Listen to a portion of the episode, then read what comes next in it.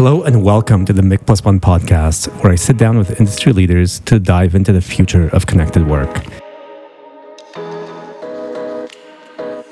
I'm your host, Mik Kersten, Chief Technology Officer of PlanView and the author of the best selling book, Project to Product How to Survive and Thrive in the Age of Digital Disruption with the Flow Framework.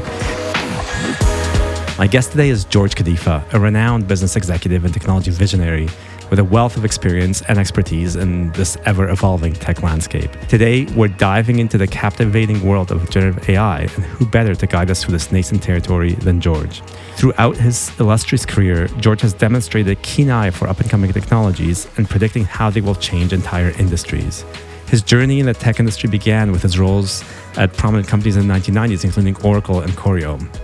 I met George in 2014 when he was running HP Software and was making waves, leading transformative initiatives around cloud adoption, big data, and mobility.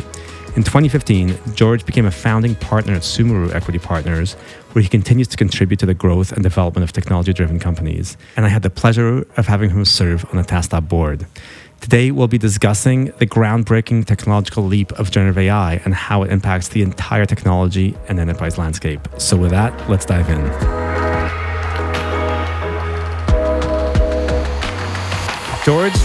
It is just a delight to have you on the Project Product podcast. Just as a some quick context, uh, I sat down with you in January, and then all the things I thought were really moving quickly around generative AI and large language models. Yeah, you emphasized for me and then completely changed the trajectory of, of everything I was doing in, in that one meeting. that was a pivotal moment. So I think we'll, we'll try to recreate some of that pivotal moment, that that, that lunch conversation that we had uh, today, because I think you've I do want to kind of cover your career and everything you've seen over over these decades and why you think this is such a fundamental shift for every enterprise and software and digital organization. But before we get started, can you just tell us a little bit about how you know how you got to be so interested and be focusing focusing so much of, of your own time today on this new movement? Uh, hi, uh, Mik, and, great uh, connecting with you, and thank you for hosting me on your program yeah, I remember that you know where where we met in January at that restaurant, and it was a quick meeting because I know you were you know between meetings yourself as usual. You're very busy visiting your customers, and yeah, it is. Really, I've been watching AI for a while now and looking at the various implications of it.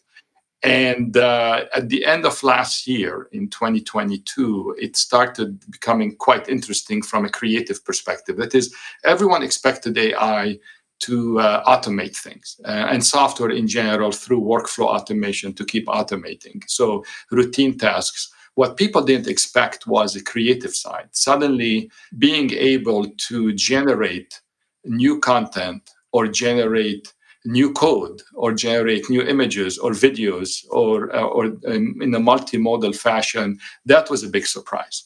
And and and so so the whole conversation with the machine suddenly has dramatically changed. And so that generative ai moment uh, you know is so i was literally in the middle of trying to understand when we met. And it definitely was unique in the sense that is i've been in the tech industry for 40 years and i've seen anywhere from the move from you know centralized systems to distributed systems, then the internet, then mobility, then social media. This is going to be huge. This is going to be all all of these movements combined, if not more, because fundamentally we've broken Turing's law. Uh, yeah. You know, uh, Alan Turing basically has a test that says, and his test uh, was if a machine seems to talk to you like a human being, then we're getting close to human intelligence. And that's what generative AI has done. It has actually addressed that. It has fulfilled, you know, the Turing tests, and we're up to a great future. I'm very, very optimistic. I know a lot of people say, you know, warn about AI and have a lot of warnings in a variety of ways, and they should be taken uh, very seriously. But on a net basis, it's going to be a tremendous opportunity for all of us. And so, George, because it was one thing I was I was kind of sensing this myself, starting you know, in, like a lot of us, November, December, what was going on, but it wasn't actually till you said it because you you have been a, actually a core part of a lot of these movements in terms of the the entire age of software, right? So, so when you said it, it made me reflect on that kind of you know some of our common history at Xerox PARC. But but tell us, take us back to those early days when when you actually witnessed some of the the first changes in technology at, PARC, at Fairchild, and, and elsewhere. Yeah, yeah, that is. I started my career really building uh, what we used to call VLSI chips, very large scale integration chips, where we were putting, in those days, a million transistors on the chip, which we thought was was huge. And uh, at Fairchild, when which was my first job, uh, we built one of the first, you know, processors that were embedded in in other systems. So it wasn't in a you know as a personal computer in those days, but it was you could embed these high-end microprocessors in any situations, anywhere from uh, vehicles to planes to and, and that was a fly-by-wire movement. And uh, and then I moved to Xerox to the Palo Alto Research Center. I had three great years there, where we saw the future there in the sense that think about the world where it was green screens in those days, where it was teletypes, character modes, uh, where the speed of communication was 1200 baud, you know, 1200 bits per second. And then what we, what uh, Xerox PARC did, like what Google Brain has done recently, which is create all the technologies that created the modern world of distributed computing, from the personal computer to the mouse to the Windows user interface to laser printing to defining uh, like PostScript, you know, like Adobe does, to uh, network automation, to distributed systems in general, and even there were new versions of what we used to call four, four language, uh, four generation languages, which were the precursor to Lisp, which was one of the first artificial intelligence languages. So all of this stuff happened in the late 70s, early 80s and translated into in a classic silicon valley way into a huge number of startups. Startups like 3com or startups like cisco or startups like sun microsystems or adobe or others. All of these spawn out of those movements and and the world got created. And then the internet came next. Uh, you know at that time i was at oracle and we started looking and working with actually silicon graphics in those days. Silicon graphics had one of the first technologies uh, and were very very deep into into internet uh, capabilities at that time and technologies. And uh, and we and, and then the rest was a future. I left uh, oracle to really build the first company that put enterprise software on the internet and managed that enterprise software on the internet. And we saw that movement explode where every enterprise software vendor had to go and rewrite their software to be internet ready. And that's where companies like Salesforce.com got created, NetSuite, others. That's where the world has changed in that regard. And uh, and then you know next thing that happens was the iPhone and mobility became first everything. You know, and then that spawned a whole set of companies and business models like Airbnb, like Uber, you know, uh, like Instagram, you know, even Facebook uh, really didn't grow until the mobility solution of Facebook uh, came into play. And then, you know, while when we thought uh, that everything was done and spoken for, then now, you know, generative AI hits us again. And as I mentioned again, uh, this is very, very exciting. And uh, and it's going to be as big, if not big, than, than all of these combined because it fundamentally changes the way we think and we leverage the information we have around us. And the, the key point here is uh, this is as important as the age of enlightenment because the scientific method, the method that says this is how we assess and understand the world around us, the scientific method through generative AI is going to be revolutionized we're going to be able to uh, comprehend and understand very complex situations in, in, a, in a very comprehensive way. And, and so that instead of like, for, to give you an example, like Newton saw two va- variables, mass and uh, acceleration as the way to measure force. Think about what Newton could have done if he would be able to have, instead of two parameters, two billion parameters you know the understanding of the physical world of the biological world the potential in medicine alone is going to be huge so again very very excited and it's just the beginning of a great journey for the next 50 years yeah that, that that's that's you've had an incredible story george and i i actually i look fondly back to uh, just to touch on a part of it. Uh, when I first got to Xerox PARC, I had a Silicon Graphics machine on my desk, and I, and I still miss how, how amazing their, their, machines were. Um, they used to be purple in those days. I know.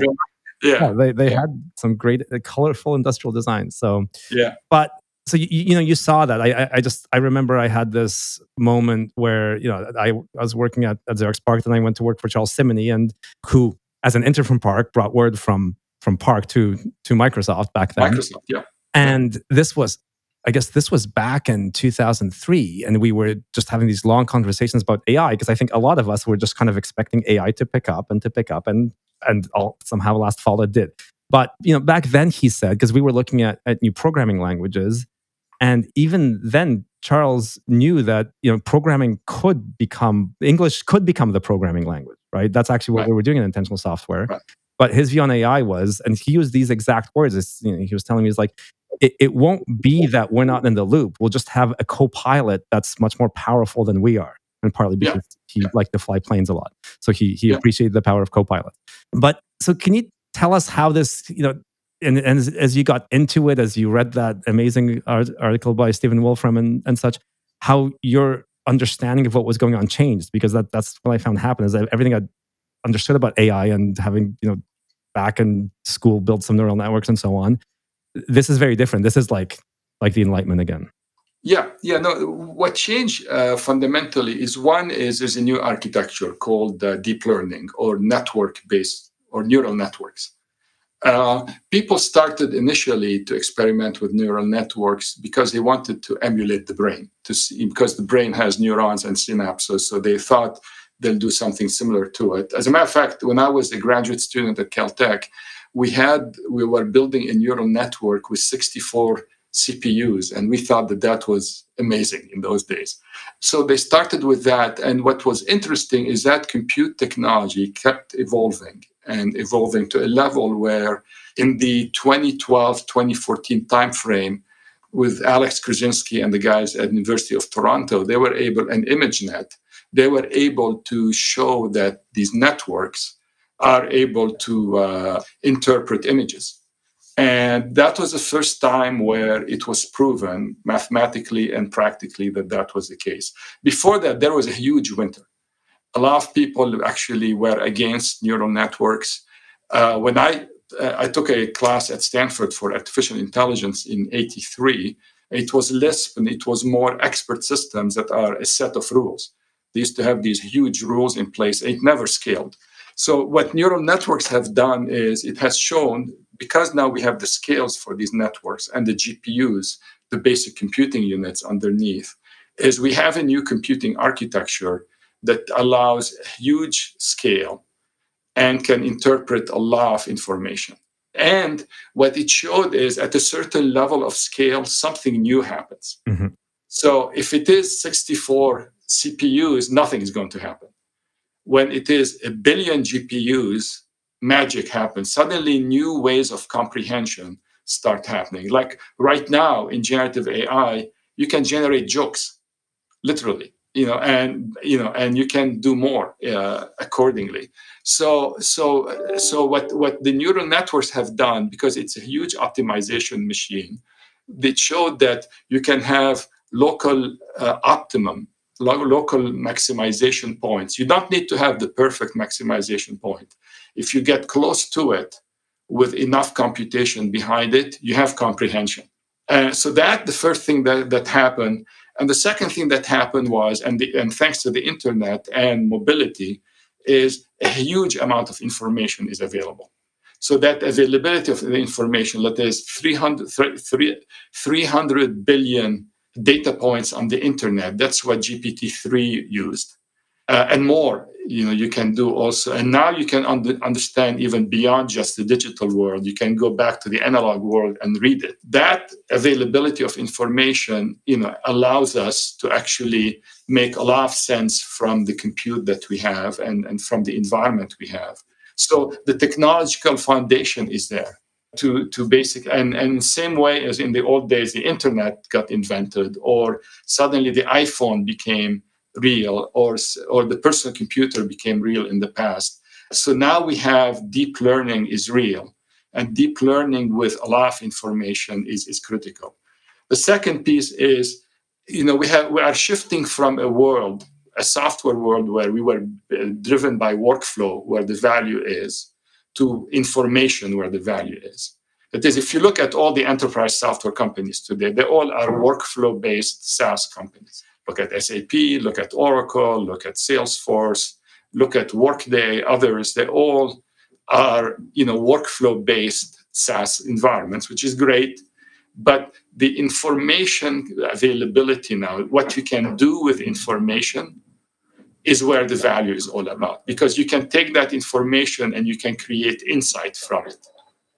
And the insight is where artificial intelligence comes in because it gives you predictive capabilities and it gives you generative capabilities where you can generate stuff based on that information. So suddenly there's a massive shift from workflow as a source of value to information as the source of value. And I would not underestimate uh, that shift because it's going to fundamentally change the way we we communicate back to a computing machine. It's going to be tremendously different. And you're right. Uh, you know, English is going to be the new language of computing. Well, and so I think that that's a fascinating statement that you're making. With I think a lot of our audience actually works with, works on, or or uh, runs their businesses on these on this this generation of workflow engines, right? And the fact that this is right. going to change completely, obviously, the I think to be the fact that there there is actually enough reasoning capability, probably you know more than there is in my brain in GPT four today, um, right. is is fascinating. So, and then, so George, I want to dig into that because I, I spend so much of my time on this right now is looking how we can turn this world of workflows, and that's what we've been doing for for for so long with you know flow and validation management and so on, is actually understanding the workflow of all these, right down to the team tools like Jira and GitHub and GitLab to to some of those more enterprise level tools that you mentioned. So the and the fact that of course the fascinating thing with auto GPT and agents is they can actually speak back to the workflow tools. So all of a sudden you've got data from workflow tools, you've got right. insights, they can be predictive, and then they can act back on the workflows. Right. So, I guess the what do you see happening is there's going to be another generation of of companies, another generation, another age in terms of how we think of how people work where where where do you how do you see this evolving i guess and of course it's so hard for us to predict what the next now 6 to 12 months looks like just if you could start giving us some guidance on on just how to how to think about this in terms of how it might be impacting people deploying or experimenting with or or pivoting their their organization around generative AI. Yeah, yeah, uh, no question. Uh, uh, the first point is let's start with coding, with software development you know, we are going to be able as software developers or managers or people who have large software organizations, there's going to be a huge productivity boost because generative AI and you know be it through things like copilot or CodeWhisperer or whatever technology is there for one individual you're going to augment the capability of this individual software progr- programmer by a factor of 10 yes uh, so suddenly the cost of producing code is going to dramatically drop. And and and people, you know, when when when you tell that to people, the first reaction is, does that mean we need less software developers? And my answer is absolutely not. What this means is the software development uh, capability is going to multiply by 10x. So we're going to need, we're going to be able to generate 10 times more codes. Hence, 10 times more products out there. So there is a whole renaissance that is waiting for us to happen where suddenly individuals are able to have the power of teams. And teams are able to have the power of, of large organizations where software productivity is going to improve very very significantly. And if you follow any uh, any economic law basically when the cost of a good drops the volume for that good or the demand for that good is going to multiply upward.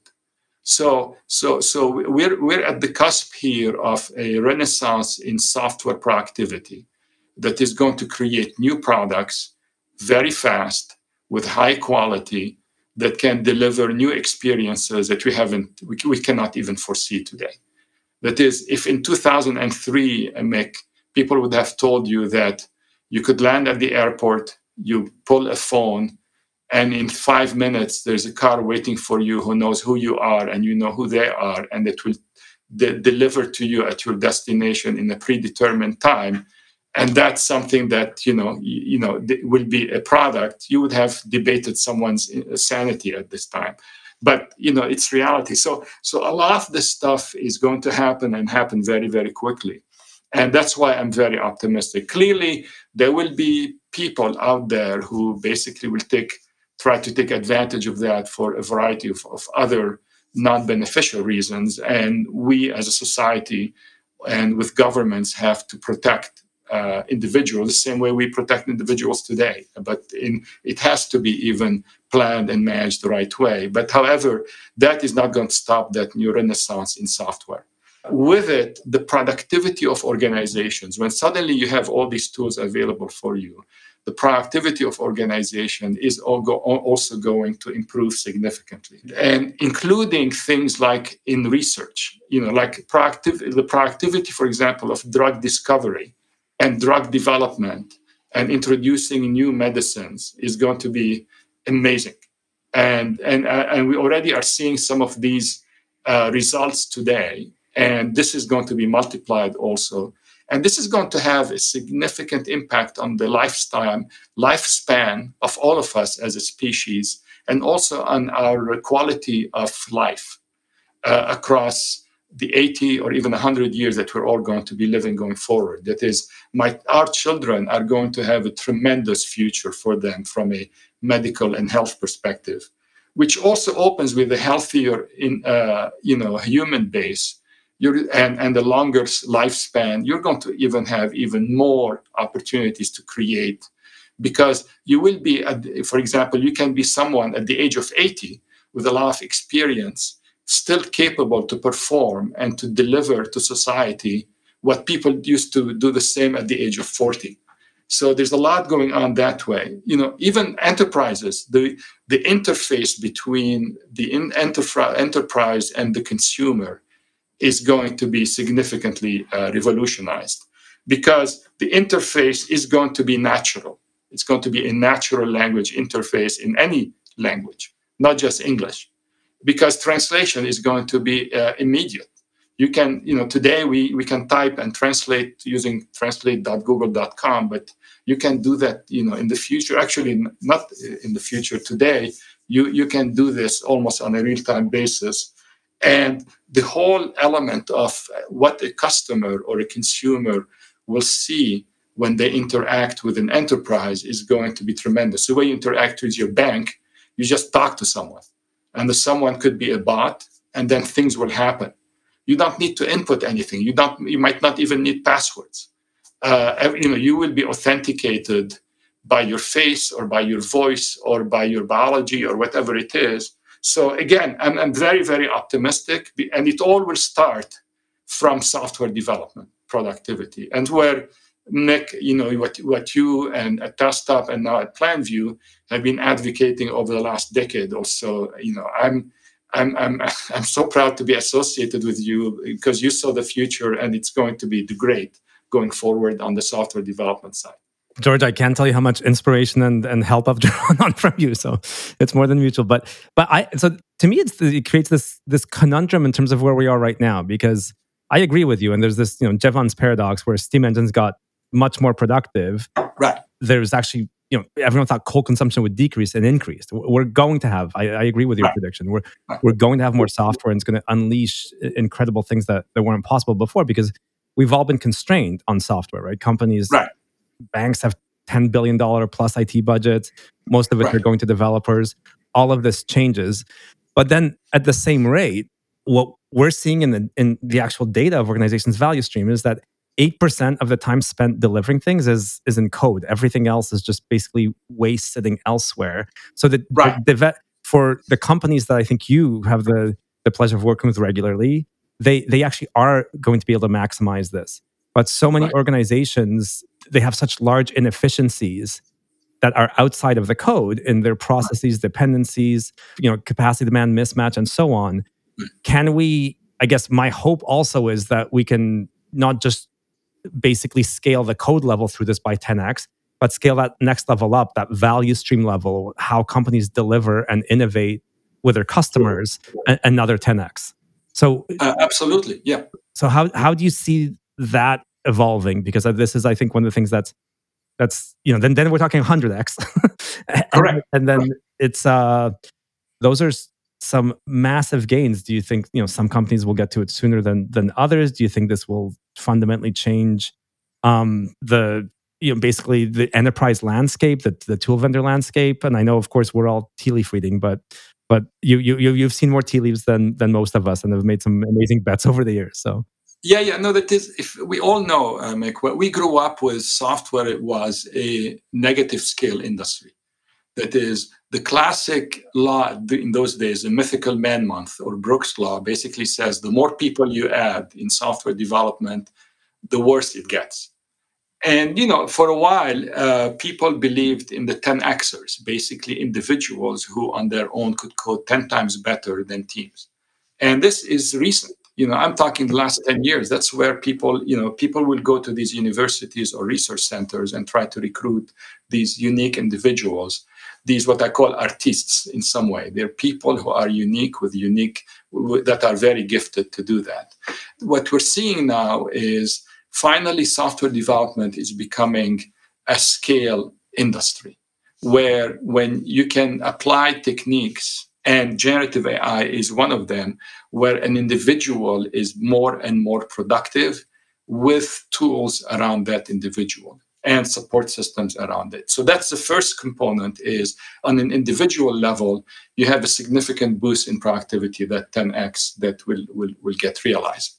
The way you debug code, the way you write code, the way you write comments about code, the way uh, you integrate code, all that stuff, you know, we're seeing it today.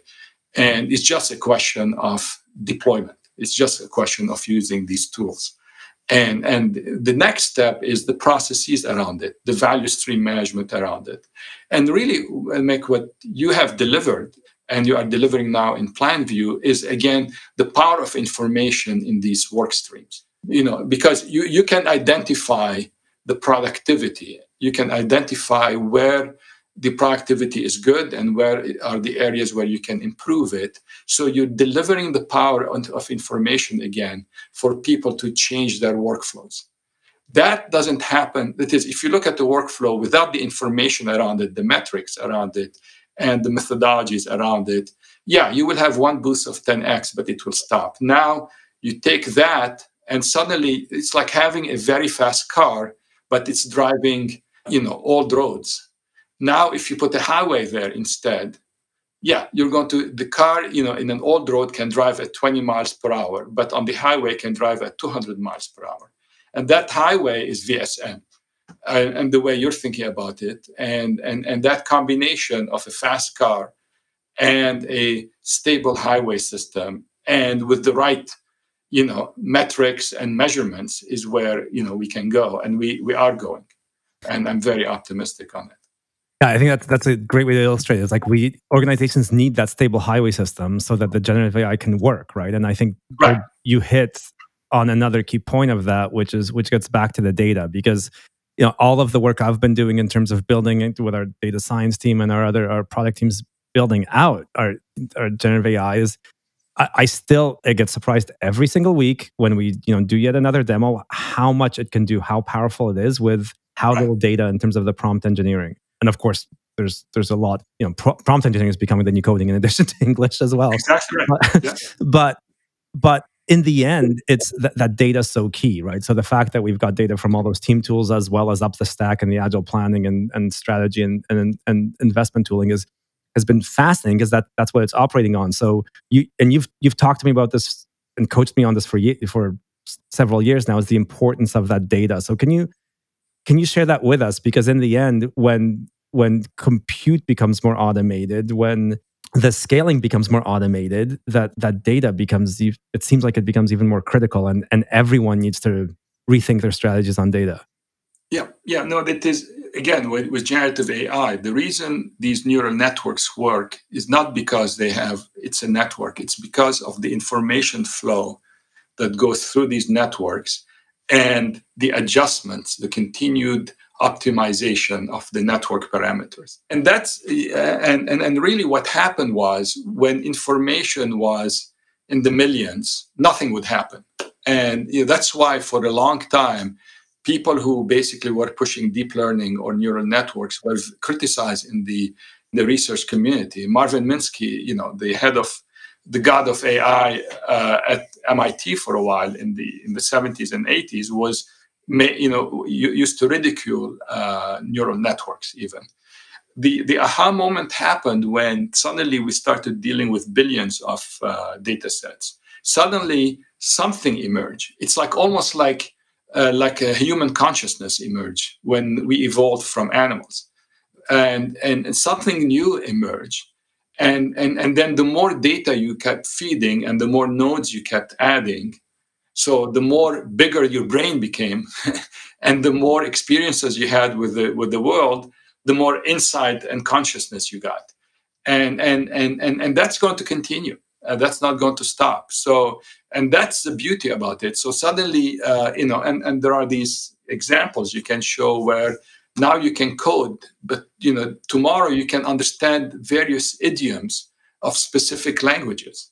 That is, and and and and you can create uh, you can generate jokes you can generate poems you can generate laugh new stuff all of it is based on the availability and on the value of information so so uh, so this is the greatest example where we show that the power of uh, of data the importance of information is now the determining uh, factor in in the economy in general as well as in computing systems specifically. That is, we all worked in the past where the first thing we used to work on was to put a workflow, understand the business process, and re engineer it, which is fine. But now, instead of starting with the process, you have to start with the information, understand what information you have, and then feed it into a neural network or a deep learning system and find out what you find out.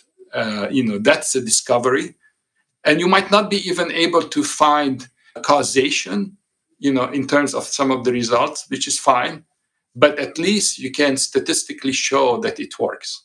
And and that is going to be huge. So then how should organizations again because in the end people need to turn this into rethinking their strategy around data around user experiences right which will become conversational and much more powerful than than we ever imagined as well as i think the point that you're making is it's it's still mind blowing to me, right? That, that the entire notion of workflow systems will be disrupted. Right. So yeah. what I guess how what guidance do you provide to to organizations large and small who want to figure out how they have to actually change the, their product strategy, their, their technology strategy? Yeah, yeah. I think the first thing to do is to collect the information they have on their customers. That is, uh, you know, each one of us, you know, let's say there's a classic organization, a manufacturing company and they take orders and they get customer support calls etc when you start collecting all that information and you feed it into a neural network and you start looking at the outcomes and then take also equivalent information that is not yours specifically but is industry based or is broader in nature or is more based on certain demographics or things the more information you can collect and and interpret and learn from suddenly you're going to get more insight. And so you you know allow yourself to be on a journey of discovery for enlightenment. Let's put it this way. It's almost buddhist in way in a way but it's really an, a, journey of discovery for enlightenment. The discovery is absorb all the information you have on your customers on your suppliers on your employees on everything you have. Add it to the information that is available from the outside, add it to la- large language models, bring all the pieces together, put it in real time, and, and try to get insight and try to interpret it and see what it tells you. That, that, you know, if you're able to do that, you will basically create new insights, new ways of conducting business, new competitive differentiation, new products, new capabilities, new user experiences, uh, better satisfied customers, and better satisfied shareholders at the end of the day. So, so all of this combined, and, and, and but you have to start with that. You have to allow yourself to change from the way you are today to where you're you're dri- driving things through workflows and processes to drive things through information. And when you can do that, like the emergence of the chief digital officer or data officer is new. Mm-hmm. You know, the more you can create areas where you can have focused points where you look at your information as the source of competitive differentiation, the more you're going to progress. So, George, you're saying that looking forward, the value of an organization will will be its its access to and ability to leverage the information. Uh-huh. Exactly, and interpret it. Yeah, interpret it and leverage it. Yeah. Yeah. Now, I guess it's interesting because there, there is an interplay because a lot of organizations, you know, take a Salesforce, the information they have is from those workflow systems. So somehow these these things do do interact, but you know, right. because obviously all that customer data is, is so incredibly valuable. So okay, so then how do you feed this into? How should people be feeding this into into their product strategies? You know, you're saying all the, you know, is, are we going to have ten times more products, or with the nature of products? I guess you're yes. saying they'll, they'll be more insights based and workflow based. So how yeah, do you see, yeah. yeah how do you see this? Yeah, that's why you need to create what I call insights products. So let's say you're a classic software company and you have a SaaS workflow you deliver, for example, a payable system. Suddenly, if you collect the information from all your customers and you start interpreting that information and you're going to say, well, you can predict who's going to pay and who's not going to pay. You can predict the ones who are going to go out of business versus the ones who are not based on the behavior that you're seeing from them. So there's a lot. So suddenly, you know, you take a workflow system and you can add 10 insight products on top of it that look at insight in a variety of dimensions and in a variety of ways. And suddenly, analytics is where the world will move. Uh, so you're going to move from a workflow automation environment where you know people have gone through workflow automations or workflow management to streamline their business processes to be more efficient you know in the old days it was a toyota production model you know what is a toyota production model? What was a japanese miracle? Is simplicity in workflows. The, the key is going to be information now you know and and multiplicity of information. So if you take the information that you have and that you can collect and use it and use machine learning techniques and generative AI to learn from it and to get insight, that's going to be unique. And, and no one would know it. That is, you know, workflows are very easy to, to replicate comparatively, but insights are very difficult because they're inside the organization. The insights will be inside an organization, and people would not know how these organizations behave and compete because that is the information that is unique you know it is you know it is and, and i say that the workflows are not you know new is you take the general ledger the financial systems itself. The la, you know the general ledger was invented the double entry accounting was invented by an italian monk in like the 11th century. And it hasn't changed since you know versus uh, insight and the ability that we have today in in understanding the information you have you can access and turn it into new insights and new knowledge and new capabilities that is going to be very long lasting wow. And george this is still you know your point that you made earlier i think which is close might be closely related is this this point on 10xers right? Because i think so many I think one of the reasons that 10x software developers and as you mentioned, everyone chasing them uh, have become so critical and overly critical is is just the complexity. I think we've seen more than a 10x increase in the complexity of of software development with all the cloud services, yeah. infrastructure as code, everything that's happening in platform engineering. So all of a sudden, we will now have tools that can handle that complexity because for like for right. humans, the cognitive overload we've actually been tracking in developers over the last five ten years is is really significant. Right. So are you so are you saying that again the Toyota production process won and inspired lean manufacturing and then and then lean and agile because it it continually simplified workflows and and create that continuous improvement. are, are you then saying that we will now be able to just like we will be able to scale software development without 10xers, but but with LLMs? Are we going to, to now be able to handle highly complex workflows in, in a scalable way? Yes, yeah, that's what I'm saying. Because you think about it. Yeah, let's say you have 10 million lines of code somewhere sitting somewhere, written by someone who has retired, and this is a mission critical piece of code you have today. Uh, you can basically feed that code to an LLM, and it can tell you what's in it. It can debug it for you.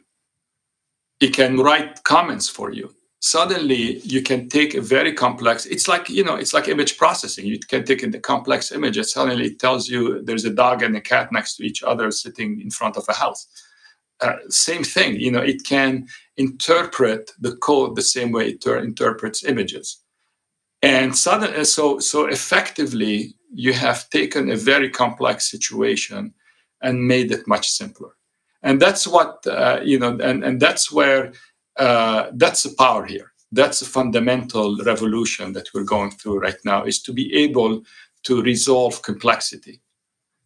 Or, you know, like in medicine, same thing in biology, you can comprehend uh, new uh, uh, molecular structures you could not uh, in the past because it's so complex. So anything that is complex, you can address now, which in the past you could not. You had to simplify it in the past to understand it. Now you don't need to simplify it anymore. Right.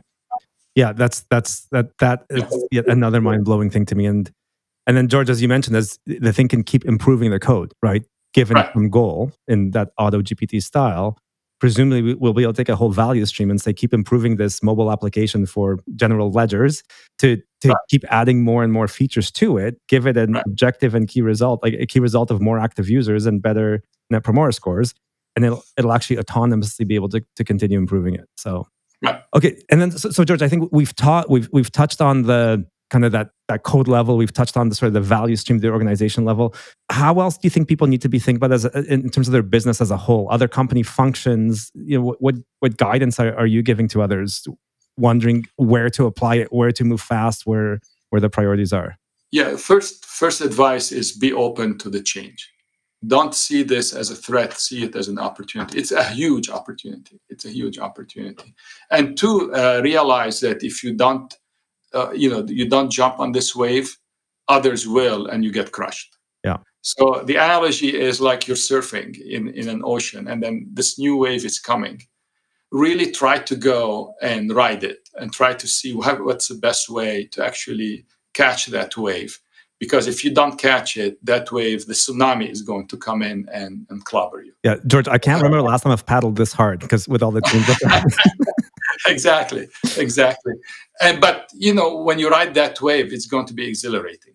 Uh, it's going to be totally new. It's going to be very transformational, and it's going to have massive, huge societal positiveness across the board. You know, and as long as we protect it and and, and make sure that it's used in the right uh, ethical way, I think we're, we're, we're due for for for a great you know, another enlightenment generation. To be honest, those are that's some amazing and very ins- inspirational words, George. I think yeah, I, I I could not agree more. So any and i think we've we've covered so many of these key topics and thank you again so much for for sharing all of this. And you know the i think you've had such an incredible perspective on it. And again how we we can make this positive. Well of course a lot of people i think as you said we have to manage the the negative consequences. A lot of energy is going into that. But this truly can create a, another renaissance and a period of wealth right. generation we've maybe never seen so any other thoughts to leave the audience with in terms of you know things to watch out for or things to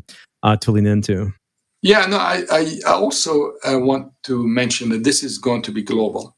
This is not going to only be for developing countries or highly industrialized societies. It, think about a company like Indonesia, which hundreds of millions of people in it, or Nigeria, where today you can arm every student there or every individual with a smartphone or a laptop. You know it's the technology is so cheap right now that you could do it. And attached to that you can have an llm guide these people. Think about the implications there in terms of education in terms of development uh, in terms of what you, uh, people can do now that they're unable to do uh, they were unable to do 10 years ago.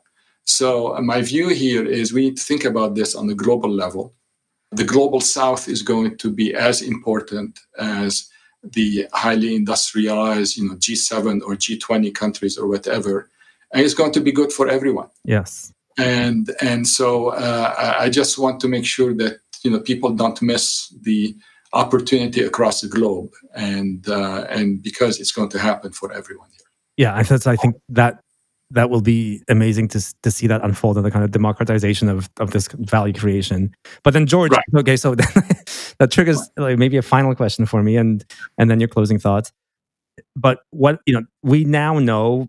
I I just heard this in Sam Altman say this in passing that while they won't share how much it took to train GPT four, it was definitely over a hundred million dollars. So this is this is going to get more and more capital intensive. So how do you see this interplay between the you know cloud vendors who are likely to have the capital to you know right. the three uh, to invest in this that kind of new vendors you know whether it's stability or openai and so on um, and then everyone else.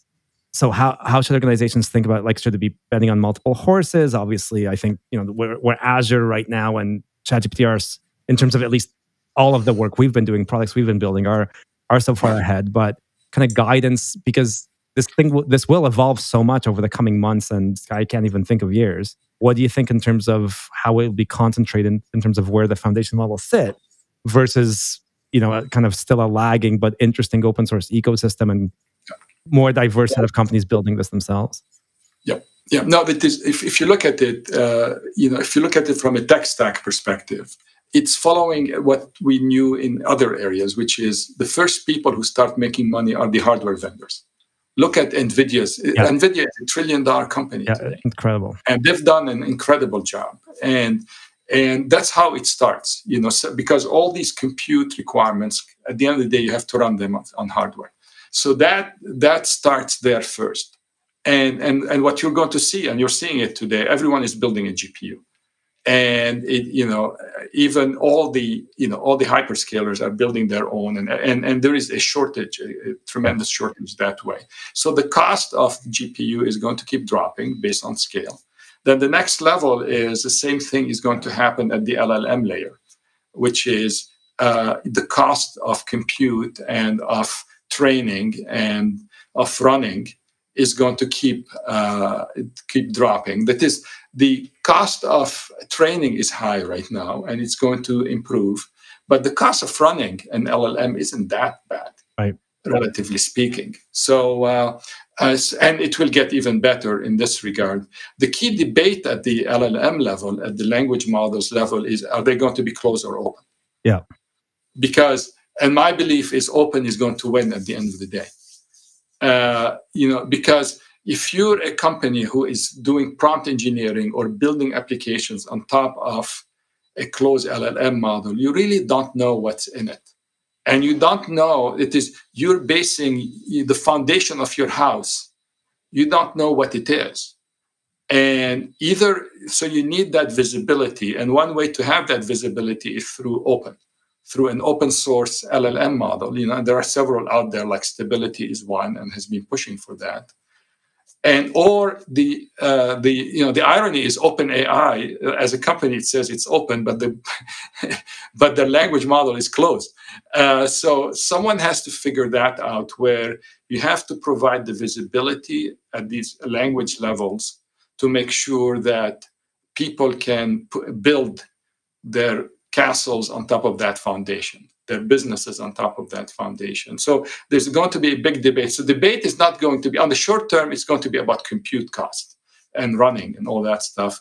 On the medium to long term it's going to be more about open versus closed and around, around protecting and the securing of that of these models just make sure that there is no data poisoning that can, can happen, that there is no, uh, you know, uh, bad actors that can come in. You know, if there's an attack, how do you protect it? So the same way as we protect operating systems today, you know, these are the new operating systems of the new economy. The next layer is going to be information uh, sources. Where is information coming from? Who's going to manage that? Where is the privacy? The you know the IP rights, uh, you know the uh, when that is make you are a source of information today. People are taking your uh, you know the information you present, your books, your speeches, your podcasts, and whatever, and they're already into a language model. Do you want to allow that or not? Uh, is this something that you know similar to that when we had the issues in social media about personal information and information protection and the right to to self uh, uh, opt out of things and on on on. So there's a whole thing around the information layer on top of the language model layer that we need to understand. Then, how far do you do things with prompt engineering? How far do you do things with fine tuning? Mm-hmm. How far do you do things with new language models? that is think about biology.